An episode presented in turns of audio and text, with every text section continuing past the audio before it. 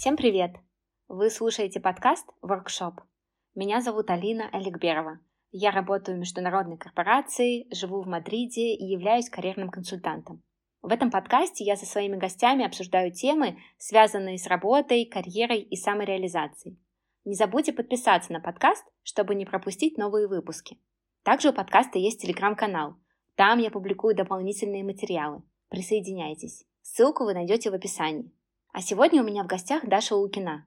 Даша работала бренд-директором Setters Education, а год назад переехала в Будапешт и сейчас управляет командой бренд-маркетинга. Даша ведет очень классный канал в Телеграме, где пишет про карьеру и управление людьми. Про тему развития сотрудников мы и поговорили в этом выпуске. Даша, привет! Привет, привет! Предлагаю начать с того, что ты расскажешь про свой карьерный путь. Особенно интересно твое развитие в плане управления командами, управления людьми, потому что мы выбрали с тобой очень интересную, но непростую тему развития сотрудников, мотивации сотрудников. И будет здорово, если ты немножко расскажешь про то, как ты сама с этим лично соприкасалась. В общем, э, я еще в школе думала о том, что мне очень хочется работать с чем-то международным, но что это было, я не понимала. То есть мое знание о том, что я хочу делать, заканчивалось тем, что я знала английский. В целом все. И я начала смотреть э, в университеты, что там вообще есть такое с приставкой международное. И вот так я попала учиться на международные отношения. Было классно, было супер интересно, там на первом курсе, например, но ты все равно не понимаешь, в чем твоя специализация. И поэтому на втором курсе университета я решила, что мне нужно что-то более такое хардовое, какой-то опыт, который я могу пойти ручками пощупать, протестировать.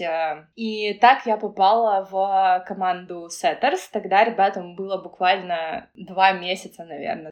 И, в общем, они меня взяли. Я делала все. Мы это называли тогда, что я была ассистентом Саши, но глобально реально мы все делали. Мы делали контент, писали, общались с клиентами, куда-то ездили, что-то снимали. В общем, как я попала вообще в маркетинг, я до сих пор не понимаю. Это просто была какая-то случайность, мне кажется, но классная и удачная. И так я, в общем, из ассистента превратилась в там контент-менеджера слэш проект менеджера и вот у меня уже есть какие-то копирайтеры, там дизайнеры. Это еще не то управление, про которое я сейчас рассказываю, естественно, но ты все равно немножко так аккуратно учишься ставить задачки, а, не знаю, там давать фидбэк, какие-то решать конфликты с клиентами. Все это развивалось, развивалось, развивалось, и вот у меня появляется маленький отдел. У нас там было, если честно, я уже даже не вспомню, сколько человек, я думаю, человека четыре, наверное, плюс плюс я, то есть человек пять. И я помню тот день, когда мне сказали, все, ты теперь руководитель, и теперь у тебя есть команда. Но что с этим делать, с этим званием, с этим, э, с этой должностью, я вообще не знала. Естественно, я пошла там, почитала Гарвард Бизнес Ревью, статьи там, как быть руководителем, какие-то книжки, не знаю, там что-то еще, но это все было так неловко. Я сейчас вообще понимаю, что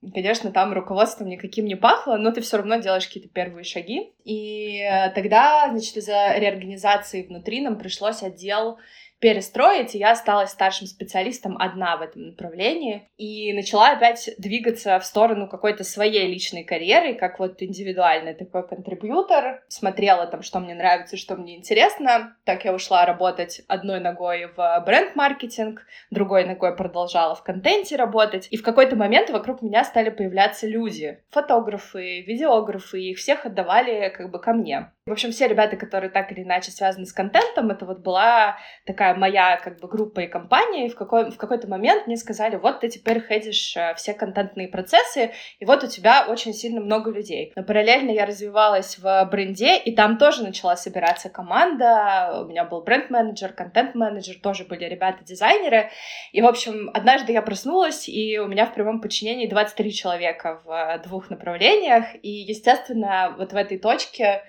у меня уже был другой управленческий стиль. Это уже не было просто, ребята, ну давайте сделаем свои задачи. Это было целеполагание, это были там перформанс-менеджмент, это был постоянный фидбэк, это были постоянные там встречи, какие-то пульсы, опросы, в общем, все вот в этом ключе.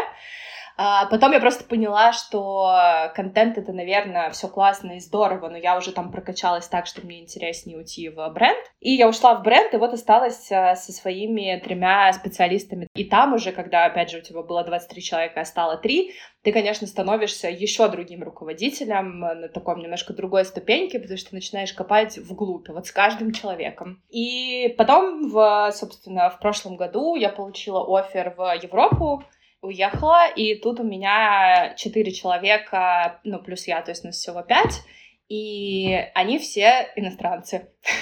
вот, и теперь у меня, в общем, вот такой вот э, еще есть международный интересный опыт. Вот, это если, в общем, кратко. Плюс я еще параллельно развиваю свое там консультационное слэш HR дело, я там зарегистрировала себе ИП э, в Венгрии. И вот, собственно, теперь работаю по этим фронтам всем.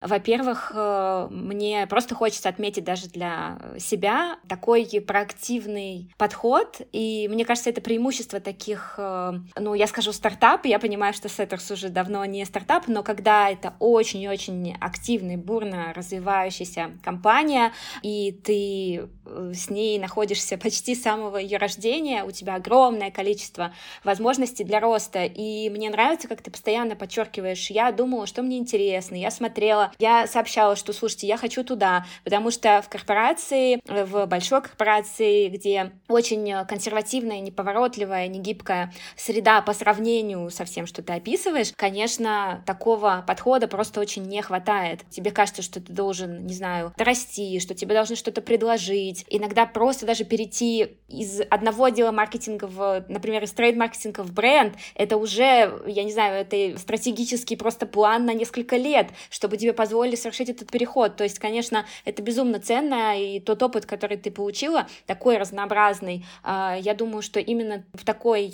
компании это и было возможно. И пока мы не перешли к развитию а, сотрудников напрямую, я хотела немножко узнать про Setters, потому что мне даже сложно, на самом деле, назвать это маркетинговым агентством. Мне кажется, они абсолютно взорвали этот рынок, сделали Setters Education, то есть они придумали столько новых ниш и столько новых направлений, направлений, которых не существовало до этого, я замечаю, что я, например, подписываюсь на какие-то телеграм-каналы каких-то классных людей, и потом я узнаю, что они работали в Сеттерс, и так было уже несколько раз. И я думаю, боже, как основатели, да, Женя, Саша, Алина, как они подбирали людей, где работала эта магия, как это у них получилось, что потом это стало такой кузницей кадров, и выросло столько крутых профессионалов, которые уже развивают, может быть, давно свои проекты, уже там не работают, но вот что это за магия, Расскажи, пожалуйста, как человек изнутри. Честно, когда я думаю вот про ответ на этот вопрос, мне кажется, что ребята изначально создавали проект, потому что хотели показать, что можно работать по-другому. То есть вот когда мы, например, спрашиваем наших родителей или бабушек и дедушек, что такое работа, это всегда что-то тяжелое, сложное, куда мы ходим, где у нас очень сложный какой-то мыслительный процесс, мы там работаем сильно много часов. И это не значит, что в Сеттерс никто не работает сильно много часов. Это вообще неправда. Но там есть вот этот вот элемент э, удовольствия и моего выбора. Я выбираю, я хочу это делать, давайте сделаем там на ступеньку лучше, чем мы бы сделали в прошлый раз. Или давайте вот у нас есть вот такой процесс по проекту, а давайте попробуем, не знаю, взять и пригласить э, клиента к нам в офис и с ним просто по-человечески пообщаться, его узнать, какие у него есть мотиваторы, какие у него есть какие-то важные, не знаю, там элементы. И вот мне кажется, что самое важное отличие — это то, что ребята нанимают людей, которым не все равно. То есть там нет людей, которые просто приходят посидеть в офисе и, и уйти. При этом там есть work-life balance, то есть, да, естественно, у нас есть э, моменты, там, когда, не знаю, мы готовим какие-то огромные конференции, и там все работают просто как не в себя, но это как бы конечный какой-то период, это не то, что так всегда происходит. Там всегда есть э, забота о тебе, то есть, если, например, твой руководитель видит, что ты немножко как бы подгорел, тебе всегда э, руку помощи предложат. А если ты видишь, что твой коллега какой-то, не знаю, грустный, понурый, хотя всегда было не так, тебе всегда спросят, нужно ли тебе чем-то помочь, и тебе реально помогут, если ты скажешь. Поэтому вот эта вот история про неравнодушие, мне кажется, это вот прям самое-самое, наверное, важное. Как это проверяется? Ну, вначале это было все в формате экспериментов, да, то есть вот, например, я же сама пришла, и я сказала, а давайте я хочу, мне вот нужен опыт, у меня была понятная мотивация. А потом, когда собираются вот эти вот люди, там, 10 человек, 15 человек, там, 20 человек, уже другие люди в этот формат не вписываются. И вот когда ты приходишь, например, ты хочешь просто посидеть в офисе, поработать и получить зарплату, тебе там просто будет некомфортно с людьми, которые говорят, блин, а давайте вот этот процесс сейчас прямо на месте поменяем. Вот, поэтому мне кажется, в этом, в этом секрет. Да, мне кажется, что это ключевой элемент, но, знаешь, э, я думаю, что даже, например, если корпорация, либо просто другая компания старается подбирать людей, которым не все равно, внутренняя культура, если она тягучая, если она не свободна, если она не поощряет предпринимательский такой э, дух, э, то она любого человека зажует, то есть он э, будет предлагать э, несколько раз что-то поменять, увидит, что ничего не происходит, он не получает поддержки, и он перестанет это делать, хотя изначально у него, например, был очень большой запал. Поэтому мне кажется, что здесь э, культура, которую создавали ребята внутри, она поддерживала, наверное, все эти инициативы, то есть ты был не один на один с этим, с этой идеей, а у тебя всегда был э, кто-то, с кем ты мог воплотить это вместе. Вообще сто процентов. Я до сих пор помню, когда у меня был такой период, не знаю, месяца два-три, наверное, когда я вот прям сказала, все, хочу в general маркетинг, короче, контент меня достал. И мы там что-то на коленке пытались мы придумать какую-то должность, как она будет выглядеть. Потом я что-то там рассказывала Жене, как это, как это может работать. И Женя сказал, ну, слушайте, звучит немножко странно, но давайте пробовать. И мы попробовали, и это выросло в очень-очень-очень большие классные проекты. То есть тебе никогда не, не скажут, не, не ходи, не делай, не пробуй. Наоборот, тебе скажут, давай, скажи, что тебе надо, какие ресурсы, мы тебя поддержим. И это, конечно, классно, потому что любая там твоя ошибка уже не воспринимается как ошибка, это скорее какой-то опыт. Любая твоя, не знаю, инициатива, это классно. На тебя смотрят как на классного инициативного сотрудника, даже если ты придумал что-то, что выглядит так, как будто оно не будет работать. Вот, поэтому да, однозначно вот эта вот поддержка, мне кажется, супер важна. Я на самом деле несу это с собой просто через всю карьеру, вот, поддерживать людей просто как людей в каком-то их вот начинании, в какой-то их идее. Это вообще, мне кажется, один из там топ-3, наверное, навыков для руководителя, потому что зачем это все? Иначе ты превращаешься просто в человека, который дает задачки и потом принимает какие-то циферки и все. Мне кажется, мы затронули сейчас очень интересную тему, которую не так часто говорят, потому что когда даже мы слышим о раскрытии потенциала сотрудников или что-то такого, это всегда применимо к конкретной компании, к целям компании, как это нам поможет, а вот именно вот про рост компании.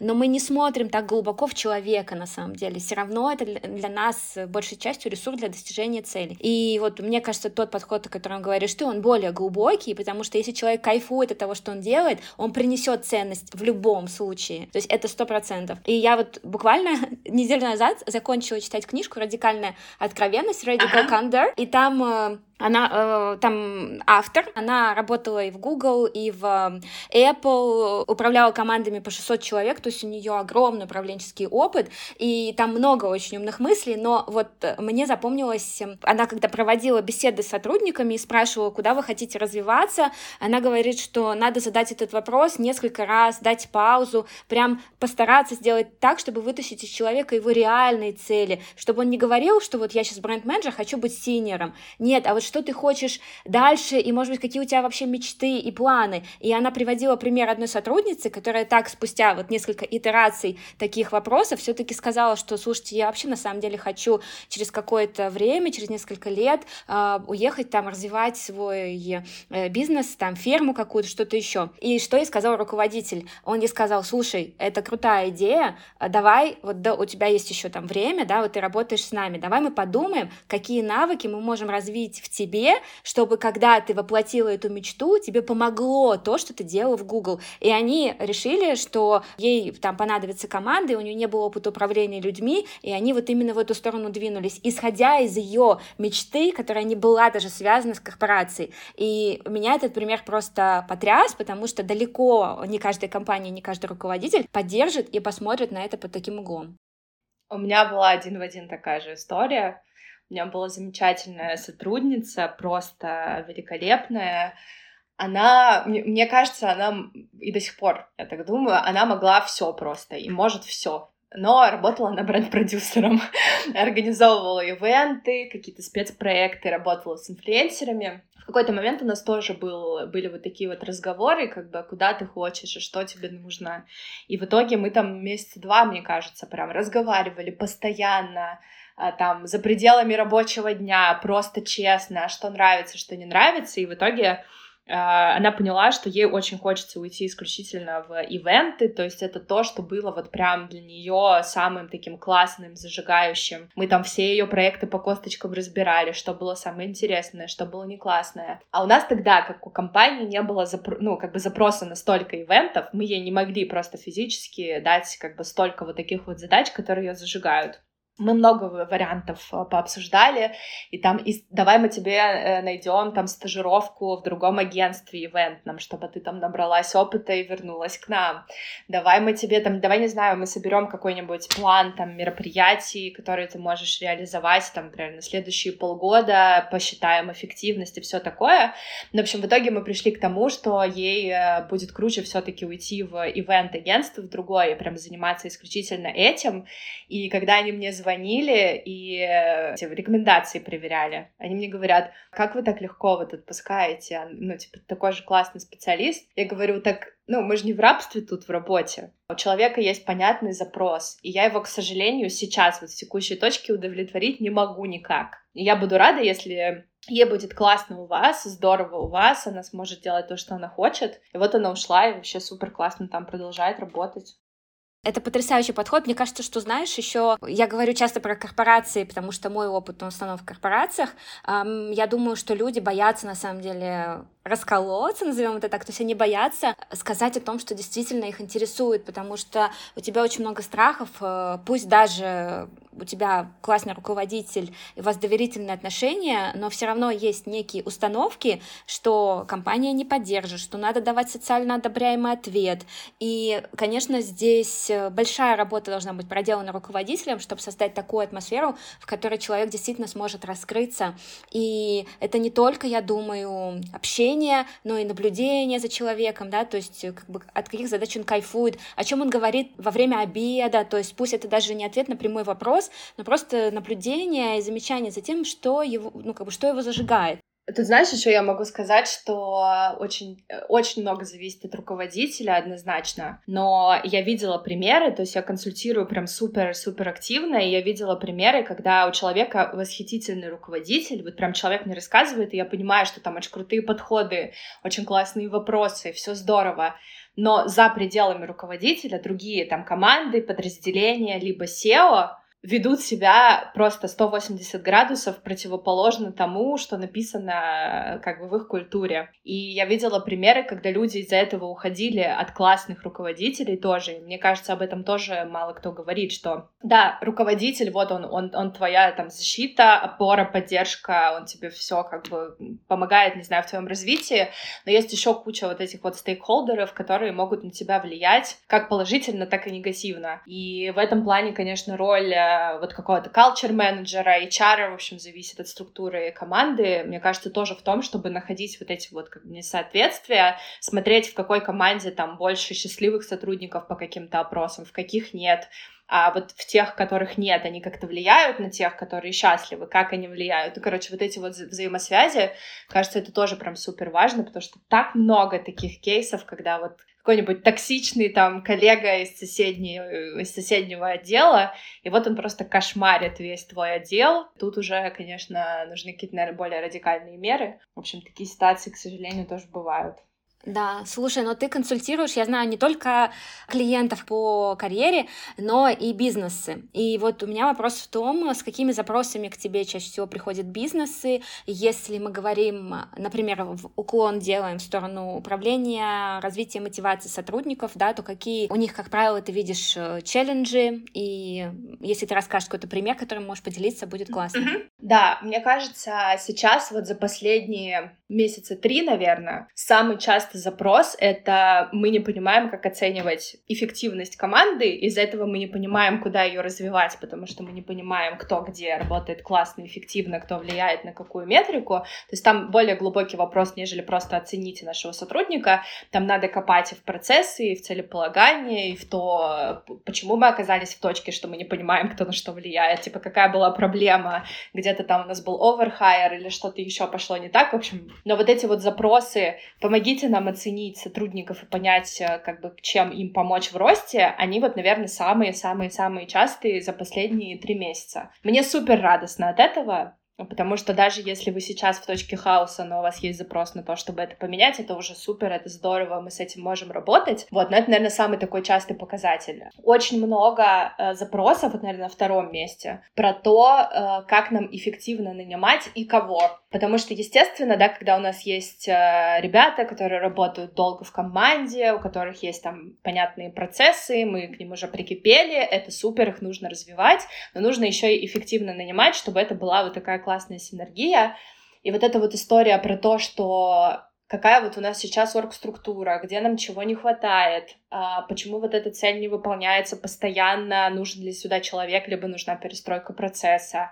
Если нам все-таки нужен человек, что это должен быть за специалист, вот прям по по hard skill ам, и что важно, все просят про софты тоже, типа вот культурно, вот у нас есть вот такой культурный там код, не знаю, культурная книжка культуры, что-то еще там, не знаю, описано на сайте, как нам понять, что человек будет вот эти вот поведения демонстрировать в своей работе, как это проверить. И вот я занимаюсь, например, подготовкой э, нанимающих менеджеров э, к тому, чтобы задавать верные вопросы, чтобы человек давал верные ну, какие-то, не знаю, там, поведения, рассказывал о, том, о каких-то кейсах, которые будут релевантны. Вот этого тоже супер много, и мне тоже супер радостно, потому что если мы в найм вкладываемся, нам потом будет гораздо проще работать уже с э, адаптациями, содержаниями, с мотивациями. Вот это прям, наверное, самые такие большие вещи. Много-много вижу сейчас, да, перехода из формата «помогите нам просто, не знаю, там, собрать KPI на квартал», к «а как нам сделать своих сотрудников счастливее?» Вот прям именно вот такими вот фразами, это из, из недавнего.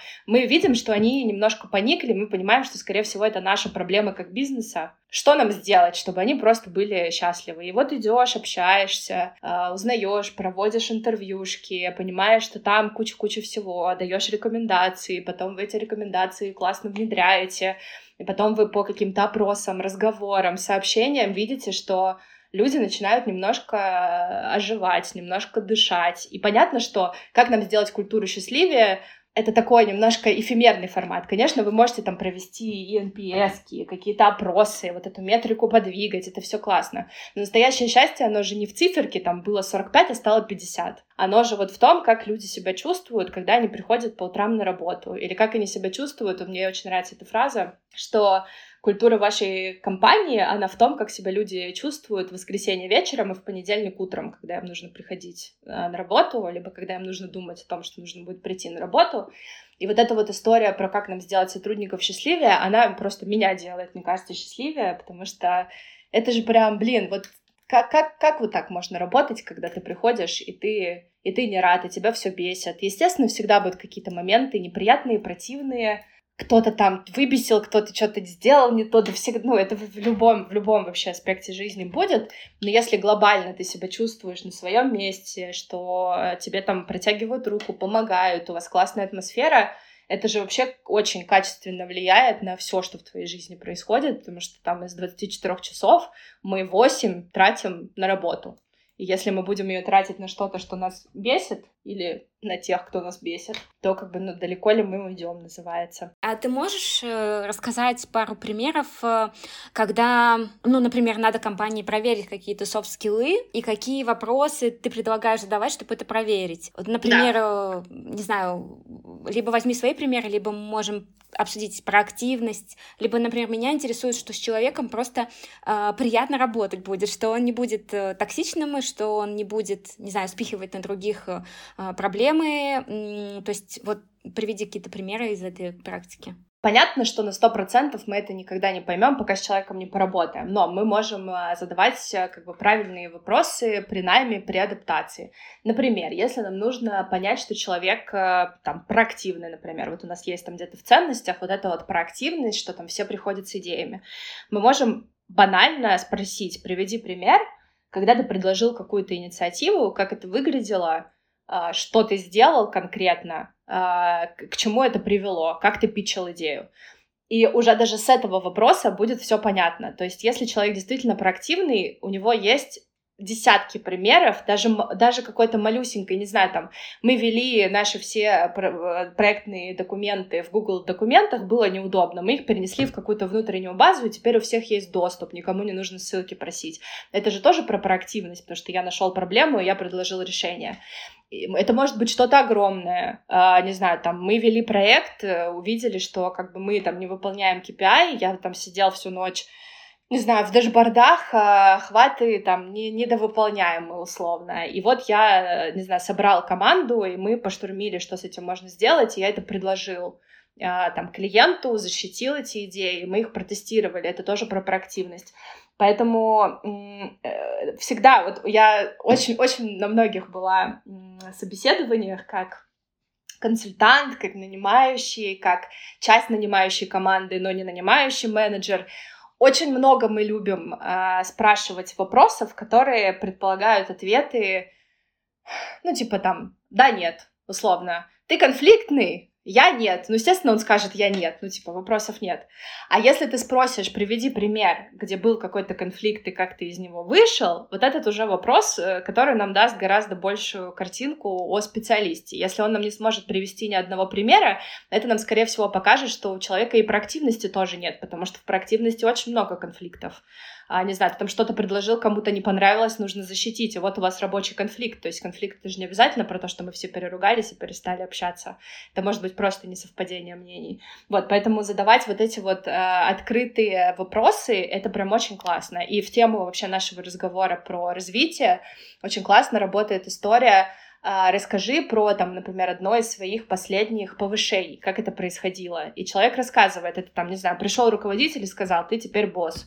Или я шел к этому постоянно, я там, не знаю, показывал свои результаты, там, не знаю, своему руководителю, соседним руководителям, еще каким-то менеджерам. И вот у вас тоже уже есть картинка гораздо шире, чем просто, ну, меня там кто-то что-то куда-то повысил. Поэтому какой я могу тут совет дать? А, если вы понимаете, что вам нужно, например, протестировать проактивность, пропишите прям, не знаю, в документике, в табличке, в заметочках, как угодно, как вы поймете, что у человека есть эта проактивность. Вот в работе, что конкретно вы под этой проактивностью подразумеваете? Типа инициировать новые проекты? Значит, спросите, расскажи о примере, когда ты инициировал, инициировал проект. Если это какая-то история про, не знаю, быть готовым к каким-то классным новым вызовам, расскажите, как человек себя вел, когда ему там что-то сверху принесли, вот как он себя, не знаю, ощущал в этом, что он делал. И вот когда вы понимаете, что вы конкретно проверяете в этой проактивности, вот они все вопросы у вас на листочке появляются. Можно ли как-то через вопросы на собеседовании понять, что человека мотивирует? Потому что мне кажется, что часто, если нам задать вопрос напрямую, что вас мотивирует в работе, очень много людей на самом деле не смогут ответить на этот вопрос. Либо они скажут что-то, опять-таки, социально одобряемое, например, интересные задачи. Что ты про это думаешь, и можно ли вообще это проверить как-то? На самом деле можно попробовать, ну даже вот в твоем да, примере, про который ты сказала, что человек, например, ответит интересные задачи. Его же можно спросить, а какие задачи ты считаешь интересными, и он тебе тогда уже должен будет ответить что-то четкое. Ну то есть если тебе человек ответит, блин, я вообще-то вот в этом направлении люблю вот это больше всего, и вы понимаете тогда, что если вы человека не снабдите этими задачами, скорее всего там будет какой-то провал немножко в мотивации. Можно, естественно, точно в таком же формате поспрашивать, там, расскажи о проекте, в котором котором ты вот был просто сто процентов с головой э, днем и ночью делал, просто вот не мог остановиться, что это было, что, что это было вообще за процесс, что вокруг тебя было в этот момент. Это прям очень сильно помогает. У меня здесь в Венгрии руководитель с опытом там Google, Skyscanner, короче, просто э, там вообще э, человек просто невероятного опыта, и я тоже его как бы шадуила, просто присутствовала на его собеседованиях, как он ведет ждет их. И вот такой простой вопрос он всегда использует, но он столько... Я, я даже не думала никогда, что такой вопрос может так много про человека сказать, и про мотивацию, про интересы, и про барьеры, и про все что угодно. Как звучит этот вопрос? Если я тебе сейчас дам волшебную палочку, и ты можешь себе сделать любую работу на свете, что угодно, вот вообще неважно не что, что это будет? Люди сначала молчат,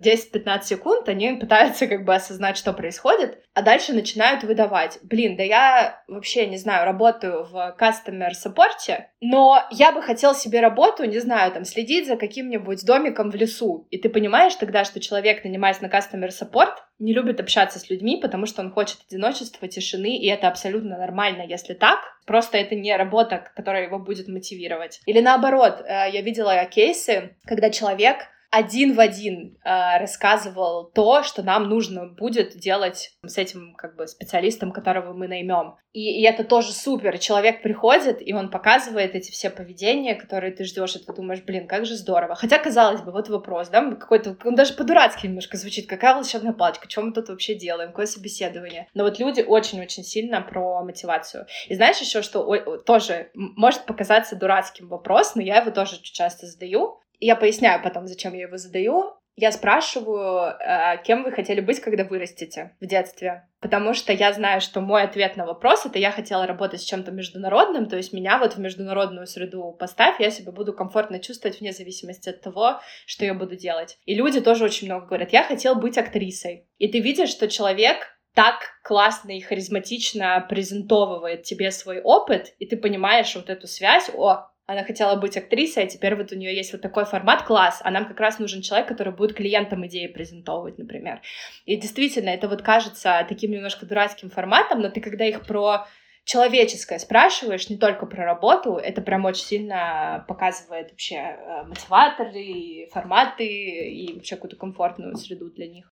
Да, ты знаешь, мне кажется, эта история с такими вопросами про волшебную палочку или про что-то из детства, она тебя немножко вытаскивает из привычной среды, и тебе сложнее так быстро найти обычный ответ. Ты вынужден будешь сказать правду просто потому, что ты быстро не придумаешь что-то стандартное. И мне кажется, это классно работает просто супер, сто процентов. А, смотри, сейчас у тебя команда международная, и я хотела узнать, наверняка у тебя, как у руководителя, развитие сотрудников — это твои один, один из главных, одна из главных твоих задач. Что ты вкладываешь в это понятие, и как ты работаешь с этим, вот именно технически? Что в твоем календаре под это запланировано? А, как ты э, думаешь об этом? Э, как ты оцениваешь сотрудников? В общем, расскажи, как это устроено у тебя.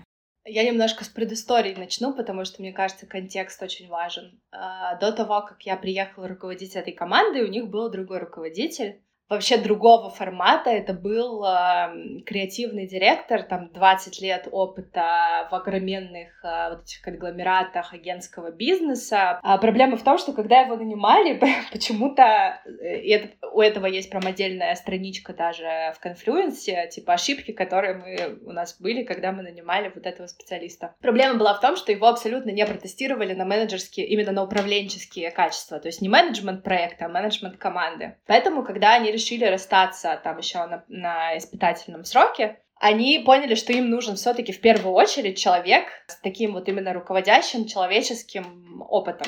Перед тем, как принять офер, э, у меня была онлайн-встреча с командой. Это всегда супер неловко, потому что ты какой-то там странный человек со стороны, они все сидят в одной переговорке э, в другой стране, они тебя вообще не знают, и вот ты как бы руководитель, который приходит со стороны, и, и вот приходит девушка после вот этого вот э, мужчины с 20-летним опытом. Я уже сразу поняла, что я не могу профукать вот эту вот точку контакта, даже если я не приму офер или что-то пойдет не так, это первый контакт, все, у меня как бы только один шанс на то, чтобы адекватно выстроить какую-то работу. Я, значит, захожу в этот э, Google Meet, они все сидят вот так по кругу в переговорке. Что я сделала? Я подготовила заранее, сколько-то там, по-моему, 6 или 7 вопросов каждому. Причем они были э, там, типа, твое имя, чем ты занимаешься, а, скажи какую-то одну вещь, которую ты делаешь супер классно, скажи что-то, что тебя сейчас бесит в команде, что ты хочешь изменить. То есть я сразу могла собрать какие-то, типа, звоночки, моменты. И я начала.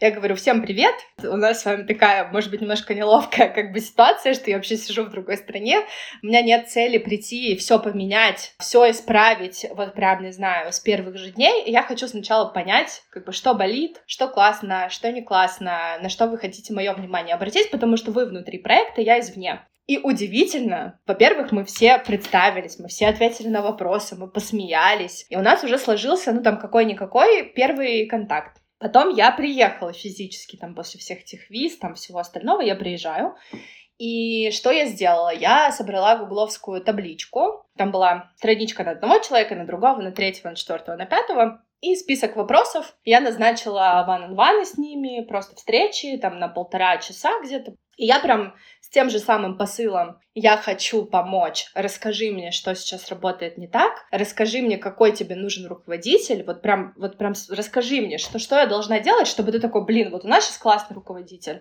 что мы должны поправить, а, что сейчас идет не так». И во-первых, они все удивились, потому что их никто никогда этому не, ну, вообще не спрашивал о таком. Во-вторых, они мне стали говорить очень классные вещи. Например, там один э, сотрудник сказал, мне очень сильно не хватает руководителя, который будет, э, ну, прямой перевод, типа щитом условно, потому что мы тоже работаем тут частично со смыслами, с коммуникациями, с контентом, и у нас очень много мнений. У всех есть мнение на контент, у всех есть мнение на коммуникации, потому что все думают, что это как-то легко и просто.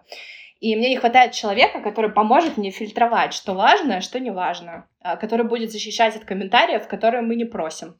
И я уже из этого понимаю, что значит есть люди, которые несут свои комментарии, у этого нет какого-то отлаженного процесса, как эти комментарии можно давать, и вот я себе делаю пометочку, что надо в этом разобраться. И вот э, я вообще сделала эту табличку. Потом я ее разбила на вот такие вот маленькие подпроектики, да, там разобраться, кто дает комментарии, как это сейчас выглядит, где мы есть, что мы есть, как мы, не знаю, с миром взаимодействуем и так далее, и так далее. Я им показала, просто на, совместно на встрече, говорю, ребята, вот вы вот это поделились со мной, я сейчас не буду говорить, кто чем как бы поделился конкретно, это вообще не важно. Вот список того, что я хочу сделать, помогите мне приоритизировать. Они прям голосовали, типа спорили в хорошем смысле друг с другом. Блин, кажется, вот это важнее, я тоже от этого страдаю. А чё, что мне не говорил, что ты от, от, от этого страдаешь? Ну и просто это был очень классный живой диалог, где мы это все приоритизировали, и я пошла эти все вещи править, там, общаться с кем-то, не знаю, процессы прописывать или что-то еще. Э, если мы уже в точку а, попозже переходим, то у меня всегда есть а, встречи один на один, где мы не обсуждаем задачи. Естественно, они там всплывают, это сто процентов, ты не можешь как бы в отрыве от а, каких-то конкретных ситуаций это все рассматривать. А, мы обсуждаем больше, например, обратную связь. Я увидела, что вот на этой встрече мы были вот с этим человеком, и ты себя чувствовала очень некомфортно. Вот я прям, знаешь, вот ты по человеку видишь, когда некомфортно, вот он весь сжимается, я говорю, что там такое? И оказалось, что этот человек принес а, супер такой токсичный негативный комментарий в личку ей вчера вечером, а сегодня вот они с утра сидят а, на встрече, и ей как бы некомфортно. И, естественно, мы как бы обсуждаем, а что можно сделать, а что это был за комментарий, а что человек имел в виду, идем с человеком общаться. То есть это такое больше личное. А, цель — это понять, ну, опять же, тоже, что идет не так, как можно сделать комфортней, какие есть блокеры в каких-то процессах, что идет не так. В общем, вот эти вот ван-ваны — это вообще железно. Я могу двигать любые другие э, встречи, созвоны, все что угодно. Вот это нет, потому что когда ты начинаешь двигать ван-ваны, у человека нет опоры. То есть вот так он знает, что каждый вторник в час мы сидим и час обсуждаем меня. А если ты начинаешь двигать, то ты как будто бы говоришь, что, ой, кажется, это не так важно, вот мы тут подвинули, тут подвинули. В общем, это прям железное вообще время. Что еще? А, помимо того, что у нас есть performance review каждые 6 месяцев, когда мы прям 360 оцениваем, а, я всегда провожу как бы помесячную оценку, а, самостоятельно, плюс там подсобировываю фидбэк немножко, не для того, чтобы, опять же, кого-то поругать и наказать, а для того, чтобы вот представим, да, там оценка каждые 6 месяцев. Если мы будем оценивать раз в 6 месяцев, мы можем пропустить что-то очень важное и большое, а если мы это все-таки дробим на какие-то месячные еще вещи, то мы как раз можем что-то найти, что нам мы можем быстренько почистить, э, прибрать, в общем, сделать все красиво и там к шестимесячной оценке у нас уже все будет хорошо. Как это выглядит? Я им просто делаю маленький гугловский документик, там одну страничку, две странички. У меня это занимает ну, типа, не знаю, 45 минут, я думаю. Я туда вношу, э, что было классно, на мой взгляд, вот чисто по моему мнению, какие-то проекты классно сделали, почему классно, э, что-то сделали быстро, я увидела какую-то инициативу, которую ты принес или принесла, и это было супер, мне это очень сильно понравилось. А, плюс я добавляю что-то, что, над чем я бы хотела поработать, например, опять же, да, там где-то не уверена, где-то не быстро, где-то что-то еще, и как бы я тоже это все делюсь этим, и всегда предлагаю, как с этим можно разобраться, какие варианты решения. Ставлю маленькие такие промежуточные цели на следующий месяц, и они больше, опять же, не KPI, типа не циферные, а, например, слушай, вот там было не очень проактивно в прошлом месяце, давай попробуем в следующем месяце инициировать там какой-нибудь маленький проектик. Что еще? А, собираю я в эти, в эти же э, документики фидбэк э, с ближайших сотрудников, которые работают с конкретным сотрудником, э, потому что, опять же, не все я могу видеть, не все я переписки, естественно, вижу, я не хочу все переписки видеть, оно мне как бы и не надо. Может, там было что-то, что там кого-то напрягло, либо наоборот супер порадовало, я хочу человеку дать об этом знать, потому что, ну, это, это моя задача, дать человеку возможность развиваться. Если я этот фидбэк не дам, я не даю возможности развиваться, и я уже как бы руководитель так себе. Естественно, у нас есть а, встречи по проектам, ну вот прям конкретно вот этот проект, этот проект, раз в месяц у нас есть, а, то, это тоже как бы кажется, что вроде бы не на развитие, на самом деле очень сильно на развитие, а, мы внедрили креативные сессии раз в месяц. Что мы там делаем? Мы туда приносим какие-то классные лендинги, видео, компании, соцсети, что угодно, что тебя э, каким-то образом задело за прошедший месяц. Книжку ты какую-то классную прочитал. Чё, вот просто что меня там порадовало, удивило, взбесило, может быть, за прошлый месяц. И человек делает просто два слайда презентацию, что это было, типа, что он про это думает и как он это может, например, в работе а, применить. Это удивительно, потому что э, мы вроде бы на работе, но мы говорим про какие-то вещи, которые шире, чем работа, и люди так от этого радуются, и они так активно вообще обсуждают друг с другом, блин, вот эта книга, а можешь мне принести, а это же так классно, а вот тут вот такая верстка, а давай ее вот на этот лендинг положим. Ну, короче, у них прям начинается мыслительный процесс, и это тоже очень сильно про развитие, оно раскрывает и очень развивает. И еще мы любим ходить э, куда-нибудь там в музей, например, или еще куда-то вместе. Просто вот, типа, пошлите в музей, пошлите. Вот, э, ну, естественно, есть э, в календаре там какие-то, не знаю, разговоры с другими руководителями, когда вы обсуждаете, например, какие-то кейсы, которые у них были сложные, как они с этим справились. У нас прям есть отдельные сессии у people менеджеров на это, когда вы прям приходите и какой-то кейс разбираете без имен, без ничего, просто вот э, там, вот, не знаю, там год назад у меня был там сложный, например, сотрудник, и мы не могли найти общий язык, уволить тоже не могли, потому что супер перформил,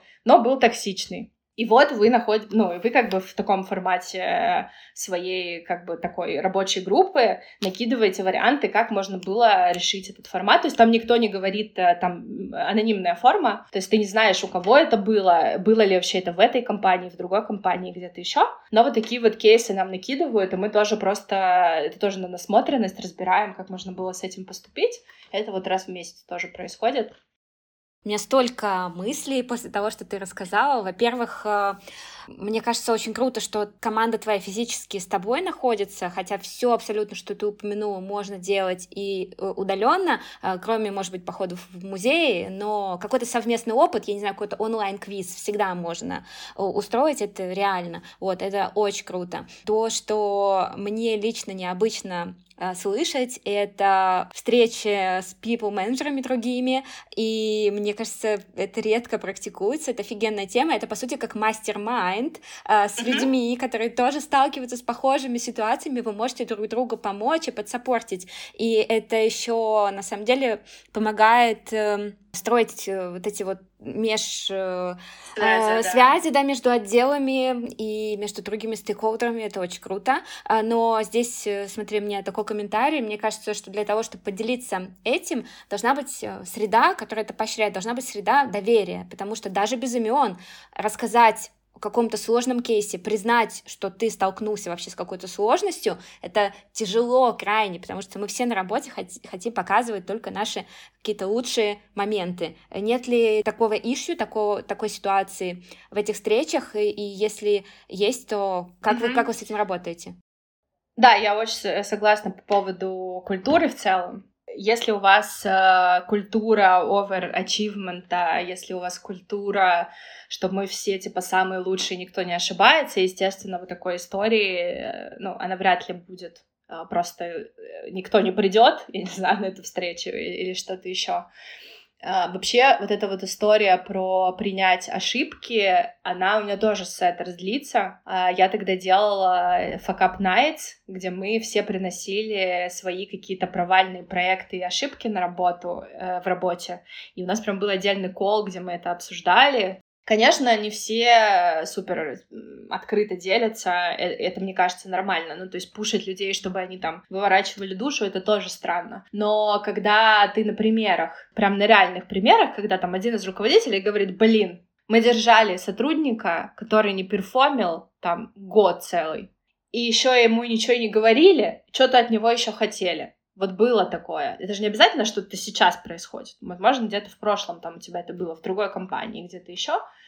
И удивительно, почти у всех сразу же оказываются такие же истории в опыте. Ну, то есть у нас у всех одинаковые истории. Просто кто-то был немножко чуть более смелым, чтобы сказать, да, у меня это было, и тогда все таки блин, ладно, у меня вообще-то тоже было. Поэтому я думаю, да, эта культура, это однозначно не одним днем, это однозначно вот на примере прям показывать, что это нормально, тебя никто не уволит, если что, и это еще и про цель, наверное, встречи.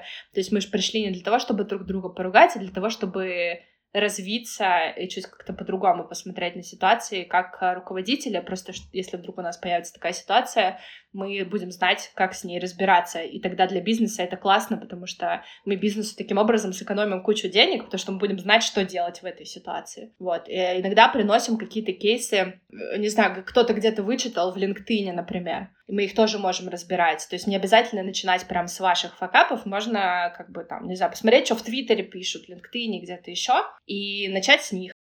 Класс, да, согласна. Мне, мне нравится идея начать с чего-то, что не имеет отношения лично к тебе, обсудить кого-то другого, посплетничать чуть-чуть, ну или хотя бы разобрать какой-то чужой кейс, да. и потом уже перейти к своим. Это классный, классный совет.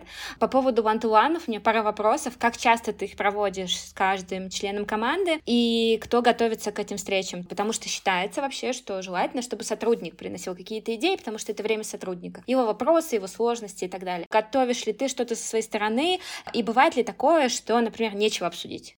Значит, а, сначала, когда я приехала, у нас это было раз в неделю, а сейчас это раз в две недели, потому что мы, ну, уже все как бы знают, что происходит, и просто немножко полегче. А, готовимся мы оба, а, то есть я всегда прошу человека приносить действительно вот какие-то нарывы, проблемы, что-то, что хочется обсудить. Прошу приносить какие-то ну, не знаю, например, вот там у меня есть дизайнеры, и я прошу приносить что-то, вот чем, что человек сделал, и прям этим максимально гордиться за, там, за прошедшие две недели, потому что это тоже про такую похвалу, что я тебя вижу, я тебя слышу, ты очень классно сделал, покажи мне, типа, покажи, расскажи, как ты думал, как ты это делал, вот. А, я тоже готовлюсь, я вот собираю вот эти вот промежуточные все фидбэки, если я что-то увидела, заметила, не знаю, какие-то вот есть такие моментики, которые я бы хотела обсудить, у меня отдельный документик, и я туда все просто скидываю, знаешь, там какая-то встреча прошла, вот что-то там вот меня как-то немножко смутило, я просто туда скидываю в этот Google документ, оно у меня нигде не теряется, оно у меня там лежит, и я потом на ван открываю, говорю, вот смотри, давай это обсуждаем, Э, я всегда задаю а, как бы несколько таких а, наводящих вопросов, типа как ты считаешь, что ты делаешь, сделал за прошедшие две недели классно, что нужно продолжать делать, э, что мы должны перестать делать, что мы делали за прошлые две недели, и что мы должны начать делать, что мы не делали. И тут очень много всяких классных тоже вещей поднимается, и из этого у вас уже диалог строится. Плюс у нас после каждого on one есть такой маленький самапчик, прям буквально тоже четыре строчечки, то есть чтобы это не превращалось еще в одну задачу. И если мы понимаем, что мы наметили какие-то точки после этой встречи, мы на следующей встрече как бы проходимся по тому, что мы сделали, что мы поменяли, с учетом вот того, что мы пообсуждали. А, если э, ситуации, когда нечего обсуждать, нет, ни разу у меня в жизни такого не было, потому что ну, даже просто на уровне человеческих отношений, за две недели уж кто-то тебя там выбесит, кто-то что-то сделает не так, кто-то тебя где-то там, не знаю, заденет, либо наоборот, кто-то тебе что-то классное там поможет, и ты захочешь этим поделиться. Поэтому ни разу такого у нас не было, чтобы не... Даже если мы, окей, не час сидим, но там полчаса, это все равно твое время. Давай, я не знаю, ну, если тебе прям совсем нечего сказать, давай тебе, скорее всего, там ну, нужна какая-то, может, свежий взгляд на что-то, помощь какая-то или что-то еще. То есть это не обязательно проблема, а просто ты хочешь чем-то вот поделиться. И так как мы работаем каждый день, естественно, всегда есть чем поделиться, вот, поэтому такого, что мы прям пришли, и у нас были сверчки на фоне, вообще ни разу не было. Мне так нравится, что ты рассказываешь, и я прям слышу все эти вопросы, которые я читала в бизнес-литературе, и они оживают у меня перед глазами, что это реально работает, это кто-то применяет, знаешь, что это не остается просто в книжках. Э, ну, это, это классно, мне кажется, это очень полезный пример услышать, что это все абсолютно можно внедрить в твою реальную рабочую жизнь, что это не теория. Мне кажется, то, что мне очень сильно помогает, это, знаешь, не какие-то книжки, а то, что я вижу в... Я тоже об этом всегда очень открыто говорю и везде пишу, что я вижу за вашими должностями в первую очередь людей. То есть вы для меня не Маша дизайнер, а, а вы для меня Маша в первую очередь, уже потом дизайнер. Потому что вы, может быть, через год, блин, уйдете, не знаю, в кого-нибудь там копирайтеров, менеджеров, кого-то еще, но вы не перестанете быть Машей. И вас не перестанут вдохновлять какие-то вещи. И вот с этой корневой как бы вашей личностью и нужно работать, когда вы руководитель. Естественно, процессы, там все это мы все пишем под должностные инструкции, под задачи, под цифры. Но эти все задачи выполняют люди. И вот мне кажется, что когда ты начинаешь просто видеть людей за должностями, вот тут как раз все развитие, вся магия начинается.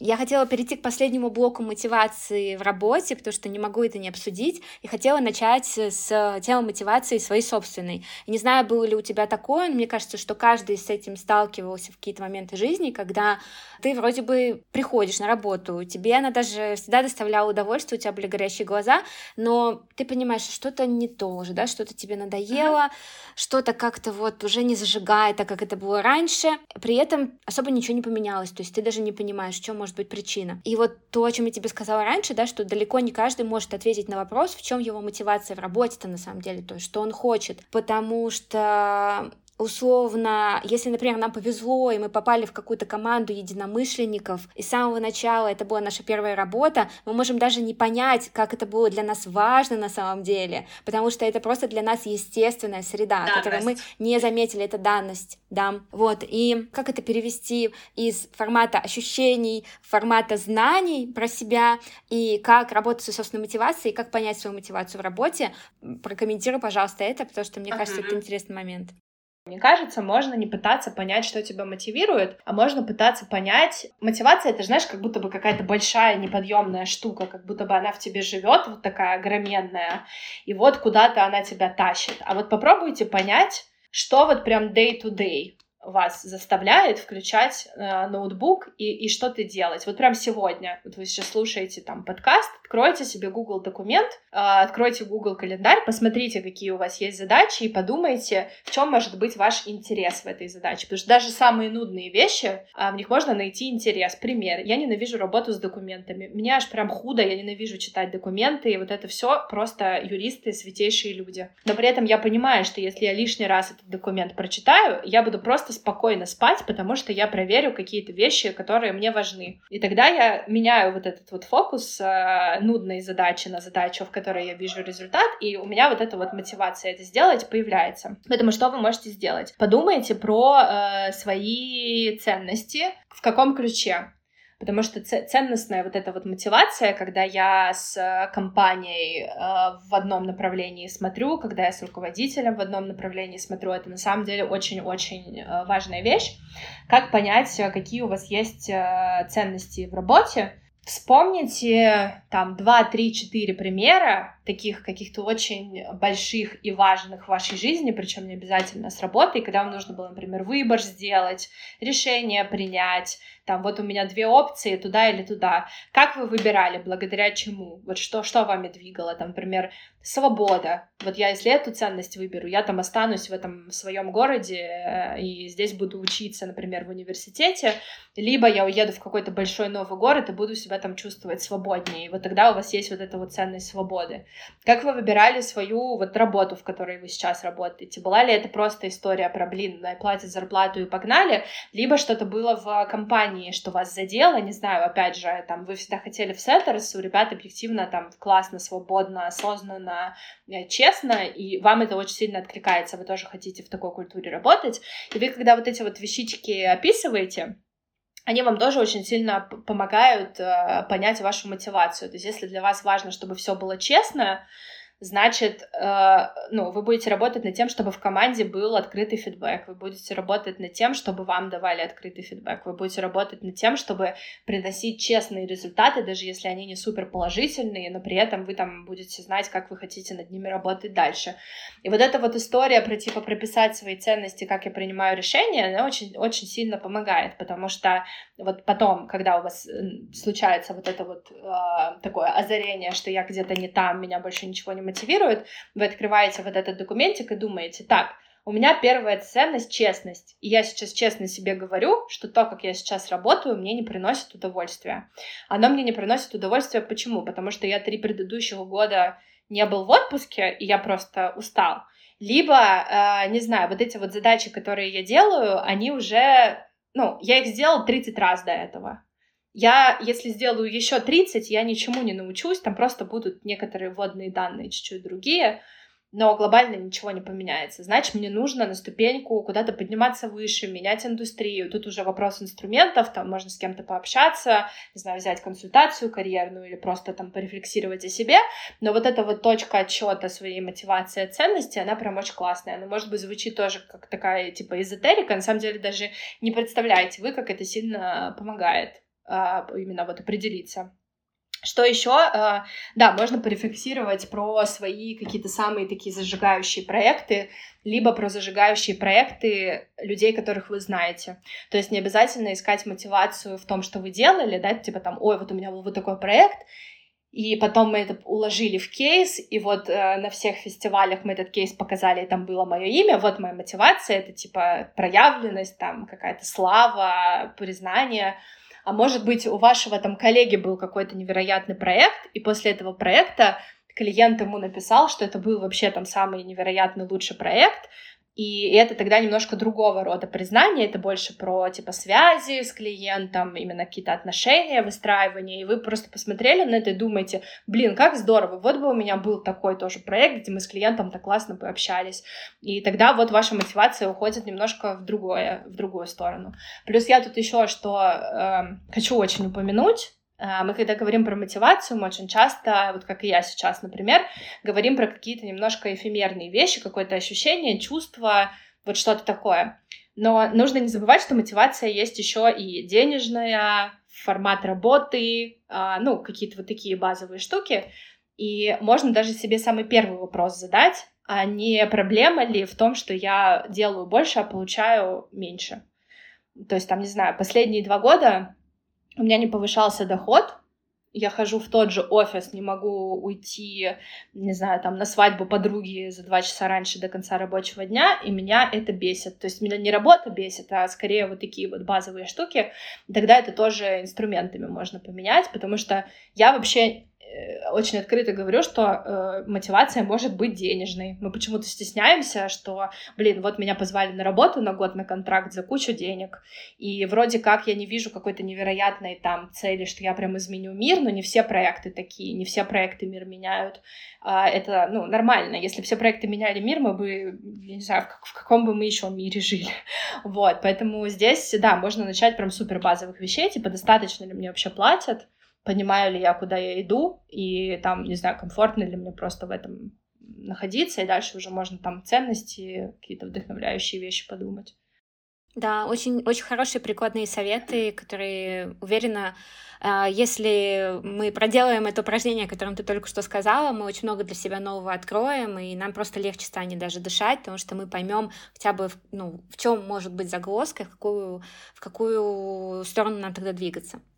А, есть ли что-то, о чем я тебя не спросила, либо чем-то, чем ты хотела поделиться а, в завершении нашего выпуска? Ой, я хочу обратиться к э, руководителям, э, начинающим, продолжающим, будущим, возможно. И прям очень-очень вас попросить дать себе возможность быть, э, я сейчас поясню, что это значит, аутентичными руководителями. Потому что в какой-то момент, когда я начала быть руководителем, меня пытались э, там со стороны люди убедить, что руководитель должен быть исключительно жестким, исключительно вот такой, типа, знаешь, кислой миной, э, супер консервативный, не вот такой, знаешь, когда команда сидит в одном месте, а он сидит в каком-то своем закрытом кабинете там где-то на другом этаже что вот такие руководители, типа, достигают целей. А в какой-то момент, э, ну, я, я, я даже пыталась, я думала, блин, ну все же говорят, значит, что-то в этом есть, я пыталась из себя вот это вот вытащить, оно из меня не вытаскивалось, естественно, потому что во мне этого нет. И я думала, что со мной что-то не так, и я никогда не стану руководителем, за которым пойдут люди, а потом у нас была очень классная стратегическая сессия, и Женя Давыдов мне сказал, говорит, он, береги вот эту свою мягкость, человечность, потому что это же очень классно, это же твоя, твоя сила вот в этой вот мягкости. И я, короче, хочу, в общем, всех руководителей призвать а, быть аутентичными. Если вы мягкий руководитель, значит, это, ну, значит, вот вы мягкий руководитель, значит, вы такие связи строите. Если вы выполняете цели, это абсолютно нормально быть мягким. Если вы немножко пожестче, это, ну, это тоже окей, просто соблюдайте рамки, да, чтобы там никого не обижать прям в наглую, да, чтобы как-то, не знаю, люд- людей пытаться немножко приучить к какому-то комфорту, и быть вот этим аутентичным, короче, лидером, вот какой вы, нести это на работу, мне кажется, это прям классно. Поэтому если вы мягкий, не бойтесь этого, в этом тоже может быть очень много классного в лидерском процессе тоже.